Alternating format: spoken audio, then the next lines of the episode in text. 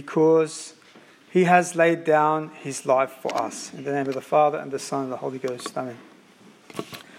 So, dear faithful, dear Father, we have seen uh, in the last few weeks, perhaps, the really beautiful feasts of uh, our holy faith. And in the, we saw the uh, beautiful feast, the resurrection, uh, ascension, uh, uh, we saw Pentecost. Uh, and then we will see, uh, we saw Corpus Christi, and in the next week we'll see the beautiful feast of the Sacred Heart, and then later on uh, the feast of the Precious Blood. All these beautiful uh, realities, beautiful feasts which have profound uh, ramifications for us, implications for us, but also indicate, as we see both in today's Mass, in the Epistle and Gospel, and we see more primarily in the uh, image uh, of uh, the feast of Corpus Christi and in the reality of the Sacred Heart, the great love of our God for us. And this, this uh, uh, is given to us by a God who loves us so deeply. You know, the, the greatest words, and I'm not going to focus today so much on the Feast of Corpus Christi as I would like to speak a little bit about the Sacred Heart and its implications for us. But the most beautiful words uh, I've ever read uh, on the feast of Corpus Christi were written by Pope Urban IV, who instituted the feast. And I've placed them on the, the district uh, website on the main page for you. They have the most beautiful words. And you can see the words of a pope, of a man of God who understood uh, the beauty of the love of God for us in giving us himself in the Blessed Sacrament. You can see the depth of someone who is so grateful for this gift of which we are so unworthy and of which our God is so generous to give to us. And in the Feast of the Sacred Heart, like in the Feast of Corpus Christi, we see the love of God made real for us, made real in His uh, person, and then given to us in His very person in the Blessed Sacrament. The Sacred Heart, uh, says Pope Pius XII, is uh, in it, it is altogether impossible to enumerate the heavenly gifts which devotion to the Sacred Heart of Jesus has poured out on souls of the faithful, purifying them, offering them heavenly strength, rousing them to the attainment of all virtue. Therefore, recalling those wise words of the Apostle St. James, every best gift, every perfect gift, is from above, coming down from the Father of lights. There uh, is in the Sacred Heart the symbol and express image of the infinite love of Jesus, which moves us to love in return. That should be our response. Thus, he says, as Catholics, we can contemplate and honor the heart of the divine Redeemer as a symbolic image of his love and a witness of our redemption and at the same time as a sort of mystical ladder by we mount to the embrace of God our Savior. It's through the heart of our Lord that we enter into the depth of the treasures of the wisdom of God, through the sacred heart of our Lord. Hence, says Pope Pius XII, all his words, actions, and commands, his miracles, and especially those works which manifest more clearly his love for us, such as the divine institution of the Eucharist, his most bitter suffering and death, the loving gift of his Holy Mother to us, the founding of his church for us, and finally the sending of the Holy Spirit upon the apostles and upon us. All these, we say, ought to be looked upon as proof of his love for us. And we see then when our Lord instituted the priesthood, the Eucharist, he did them as a love for us. The priest is not a priest for himself, he's a priest to be the shepherd to the people of God. And the Eucharist is not about the priest going to communion so much as is the Sacred Heart coming down to you in practice, in a practical, real, concrete way, showing his tangible love for us. What a beautiful mystery we are confronted with. The immense treasure we have in the Sacred Heart. What are those treasures? And I want to enumerate those in order perhaps to draw uh, a little uh, reflection for us and what it should mean in practice in our spiritual life. Firstly, in the Sacred Heart, we see the gift of the Holy Ghost and the infusion of our Lord's heart, His grace, where we are made children of God and heirs to the kingdom of heaven. The infusion of this divine charity has its origin, says Pius XII, in the heart of our Lord. For in Him uh, are hid all the treasures of wisdom and knowledge. St. Paul would say that Christ may take permanent abode by faith in your hearts. And on this point, says St. Alphonsus Liguori, it is due to the lack of devotion to the sacred heart of our Lord that so many souls don't make real progress in virtue. He says the reason why so many souls make so little progress in virtue and remain at the same time in their defects and even frequently slide back into grievous sins is because they take but little care to acquire the love of Jesus Christ, which is the golden cord that unites and binds the soul to God. And that, that makes perfect sense because the sinner, for all of his faults, and the greater the sinner, means actually, if you want to be honest, the greater the sinner means that that, that sinner is a lover. It's just disordered love. But at least they are a lover. And in loving the sin, whatever sin they love, uh, it's a sign that they love. All they need to do is redirect that. Not stop loving, but redirect the love, and they will become great saints. And this is why St. Alphonsus is spot on. If they loved more clearly, more dearly, the sacred heart of our Lord, they would overcome their defects. They would grow in virtue beyond comprehension because they were lovers and they've learnt to love that which is our greatest obstacle, our greatest ob- object of love, our Lord Jesus Christ. The Sacred Heart gives us then the strength, the strength that we need in this life. And that's why our Lord will say to us, Come to me, all you who labor and are burdened, and I will refresh you. Learn of me, because I am meek and humble of heart, and you shall find rest for your souls. It's in our Lord that we will find the strength in this life. This life is a valley of tears, but it's a battle. And if you're living the spiritual life, you'll understand it's not only a battle, but it's a very profound struggle. Sometimes we can struggle to get out of bed in the morning. It can be very difficult for us. It's not easy when you're living the spiritual life. It's for this reason, says St. Peter Damian, in this adorable heart, we find the weapons which we need to defend ourselves against our enemies, a cure for our ills, powerful help against temptation, the sweetest consolation in suffering, and the purest joy in this valley of tears. It's in our Lord's heart that we will find the strength to persevere. Not all who say, Lord, Lord, will enter the kingdom of heaven, but he who does the will of my Father. Our Lord's heart gives us the strength the strength we need to persevere in this valley of tears.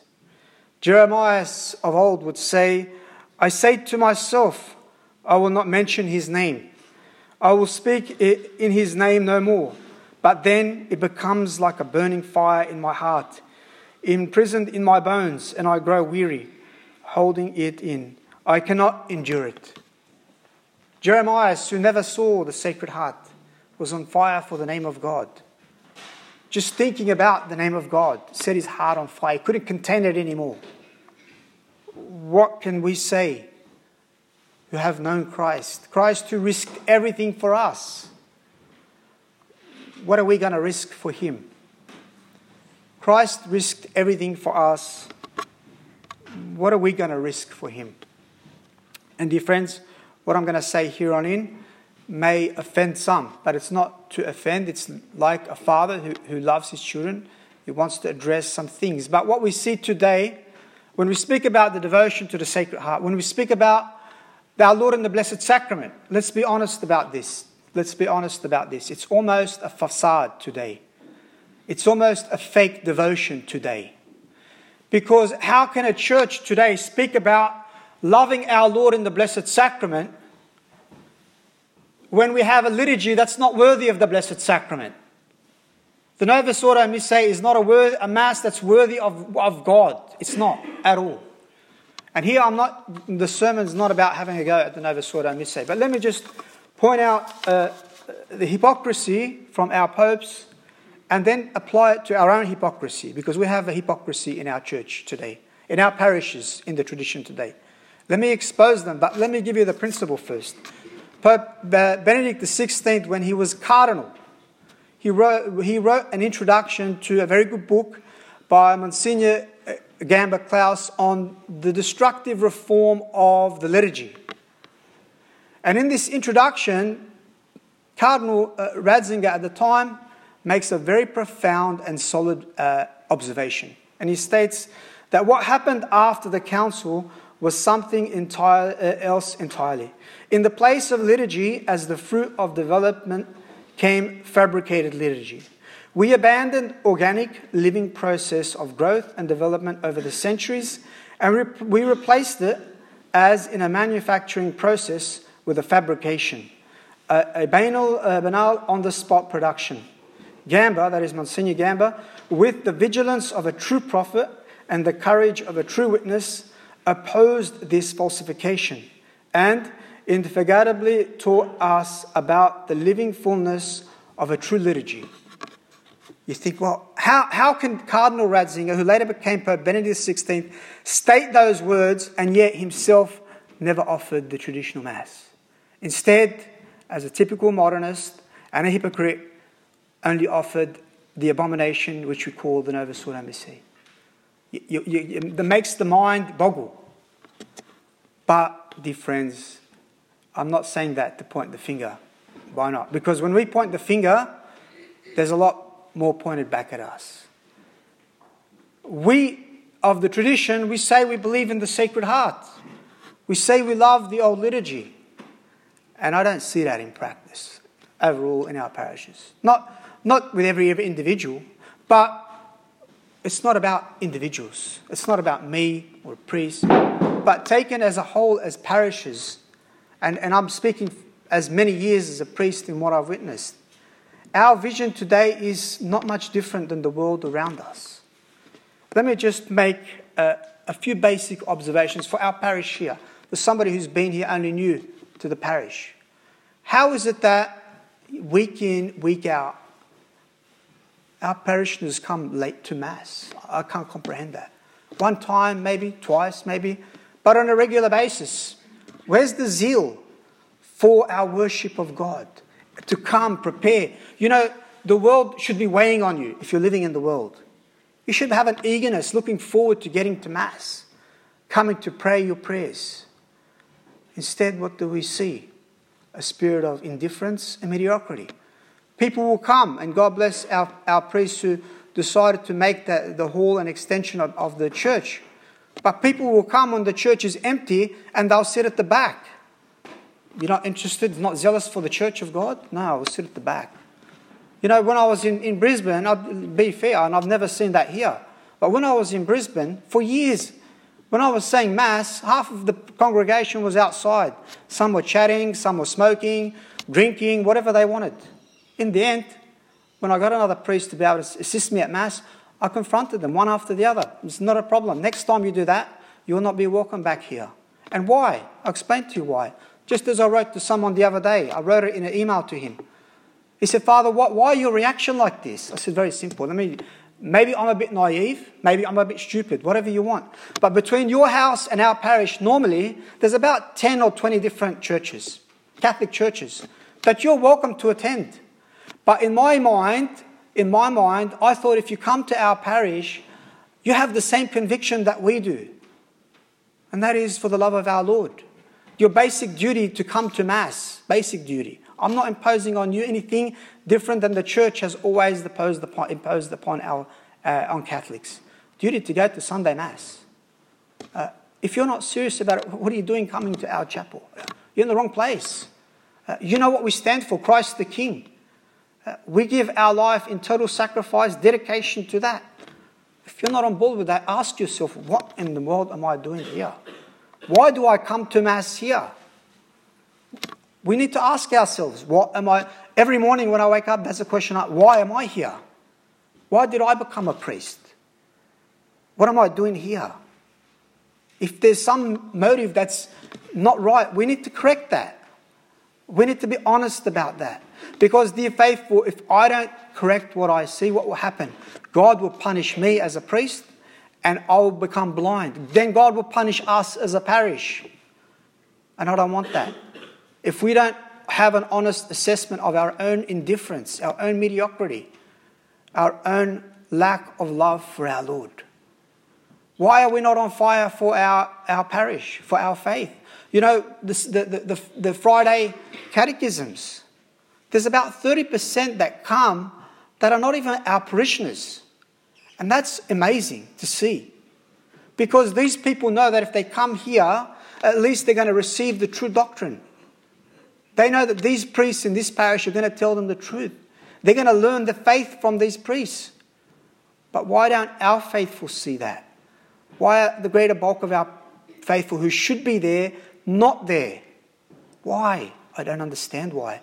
The, those on the outside understand what we don't seem to care about anymore. Pope, Benedict, Pope Francis, who is today, I would say, one of the greatest destroyers of our faith, and yet he understands the threat of tradition. He is constantly bad mouthing traditional Catholics. He said recently that they are, they are the ones opposing the American reformers, the traditionalists, they are opposing the reform of the council. And he's right, he's spot on. But he often makes a complaint that the traditional Catholics hold to a dead tradition. That's only true if we hide behind our religion. And we don't use it to set the world ablaze, as it once did. You know, the Catholic faith was not built upon mediocrity. You don't produce great artwork. You don't produce great liturgy. You don't produce great music, poetry, whatever you want. Gregorian chant. You don't produce that with mediocrity. And there are many people here who, week in, week out, have never been to a sung mass. That's a very poor attitude. I'm sorry. Because the sung mass gives greater glory to God. It does. And therefore, it is a, it is a privilege and honor to attend that. But we often take, well, you know, Father, I'm comfortable with the low mass. I like the low mass. It's very interesting. The, same, the Nova people say the same thing to me. Father, I love the mass in English. I don't understand Latin. My answer is the same, actually. Has nothing to do whether you understand Latin at all. Has nothing to do whether you like it or not, actually. Because if you look at the doctrine of the Trinity, I don't understand it, but I have to understand it. Uh, I might not even like it, but it's not about you liking it, but you understanding it. It's entering into the mystery, entering into the beauty, and giving glory to God. In heaven, what are the souls doing? What are they going to be doing? Giving greater glory to God. And when do we start doing that? Not in heaven, but on earth. And therefore, yeah, we should be making an effort unless we got some reason, the young children or whatever, some genuine reason, we make an effort from time to time to get into the get to the sung mass, to support the sung mass, to build up that sung mass. The beautiful response I've received wherever I've gone, and most recently from the people in Singleton, towards setting up uh, the sung mass. The servers, the singers, always had a beautiful response from our faithful, don't get me wrong. Uh, but we can become mediocre and indifferent.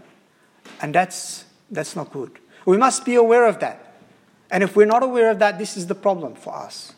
If we start to see these things as okay, acceptable, normal, then we start to become indifferent to the world around us. And we become, like I said with the we, we make in a mockery of the beauty of these feasts. Let's be honest with ourselves uh, and our assessment of these things. What we've noticed, and again, the sisters themselves have noticed the lack of maturity amongst our people. The sisters, God bless them for all they do, and I can say it when they're not here today. Often people will just walk past them, ignore them. They'll say something to our young people, and the young people just act indifferent. And what's worse, people after the Sunday Mass throw things uh, after, uh, over their fence.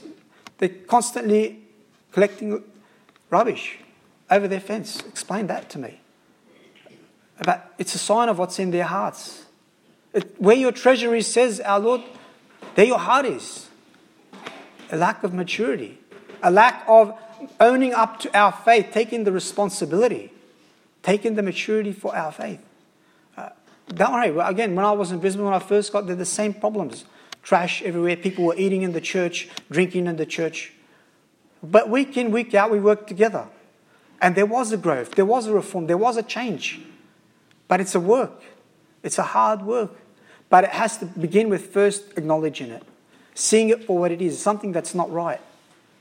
Something that's not right. And it does require a lot of work, both on our part as individuals and the priests and the. the but my point is this cor unum and men to unum. That is, we must have one heart, and that's one of the, the, uh, the titles of the society, cor unum, one heart, that banner we have with two hearts.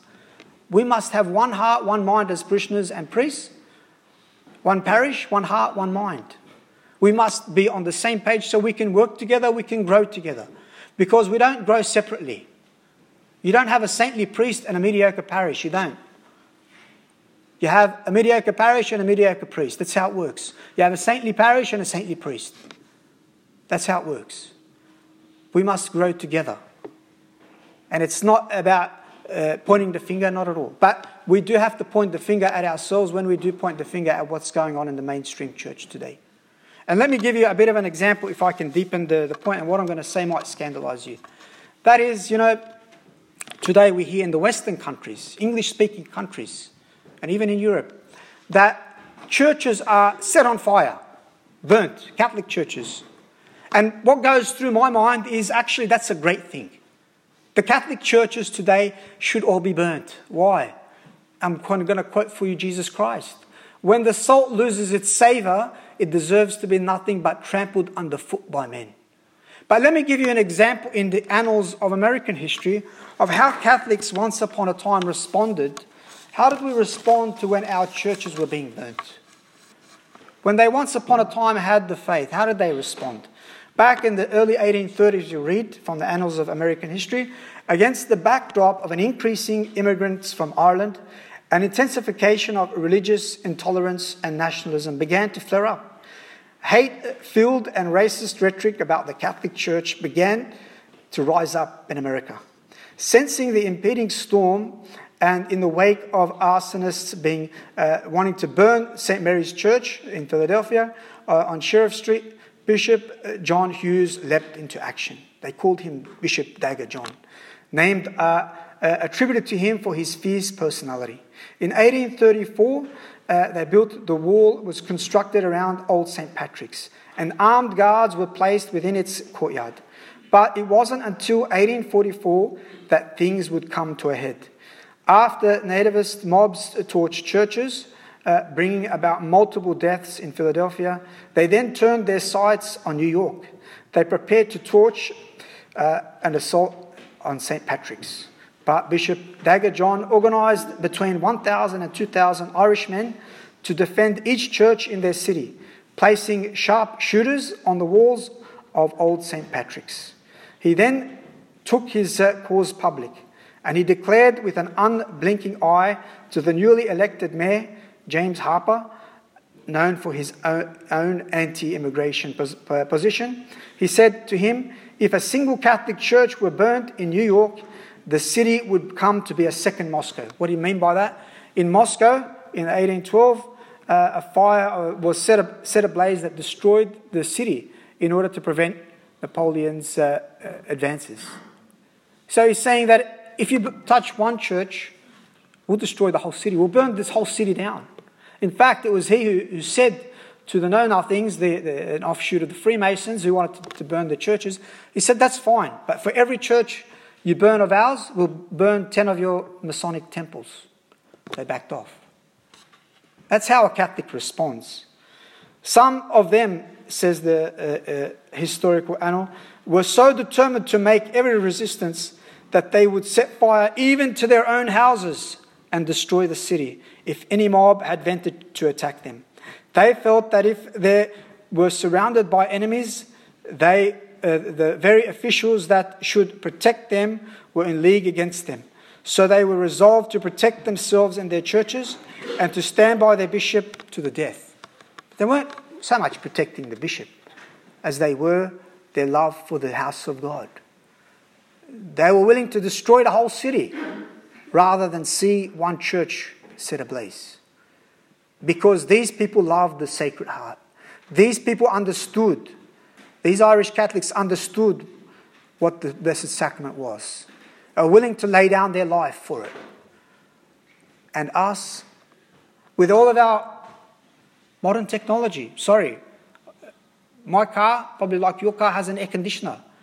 It's comfortable. It's not hard to get to church for most of us. And yet, we, we come late. We give our Lord something broken. Why? Because often we don't really want to be here. And why is that? I can't understand the answer to that. Because our Lord has spared nothing, He has given us everything. And what's sadder than that? One of the saddest things I had to say to a parent was this one day. The, this woman's son, oldest, one of the sons, had just graduated from our school. And I said to the mother, You know, I hate to say, but your son, after all these years of schooling, coming to Mass, you get the impression he'd never even been baptized. You get the impression he'd never stepped foot in a Catholic church in his life. You know, when you look, the Bible says the eyes are the window of the soul. And today, when you look into the eyes of many of our young people, it's not that you see a lust for the world or they're impure. No, something even worse than that. What's worse than that is what the apocalypse speaks about a spirit of deadness, emptiness, hopelessness, indifference. I would that you were hot or cold, but because you are not, I'll vomit you out of my mouth. In the heart and the eyes of these people, our young people today, and many of our old people, what do you see? The emptiness, the hopelessness of the world is eating their hearts. What are they eager for? Oh, nothing. What are you desirous of? Nothing. What's the purpose of your life? I'm not sure. Why am I here? I don't know. Why do you go to church? Oh, because my parents make me. Why am I here? Oh, mainly because I'm afraid I might go to hell. But, but there's no fire. And isn't that sad? That's a tragedy of our time. And a time, especially, dear friends, when I can't say it enough, how much the Sacred Heart needs us. How the Sacred Heart needs us to enlighten the world. Our Lord said, I have come to set the, heart, the, the world on fire. I have a fire, and would that I could set it ablaze. Our Lord has come to set our hearts ablaze for Him. And what's our reaction?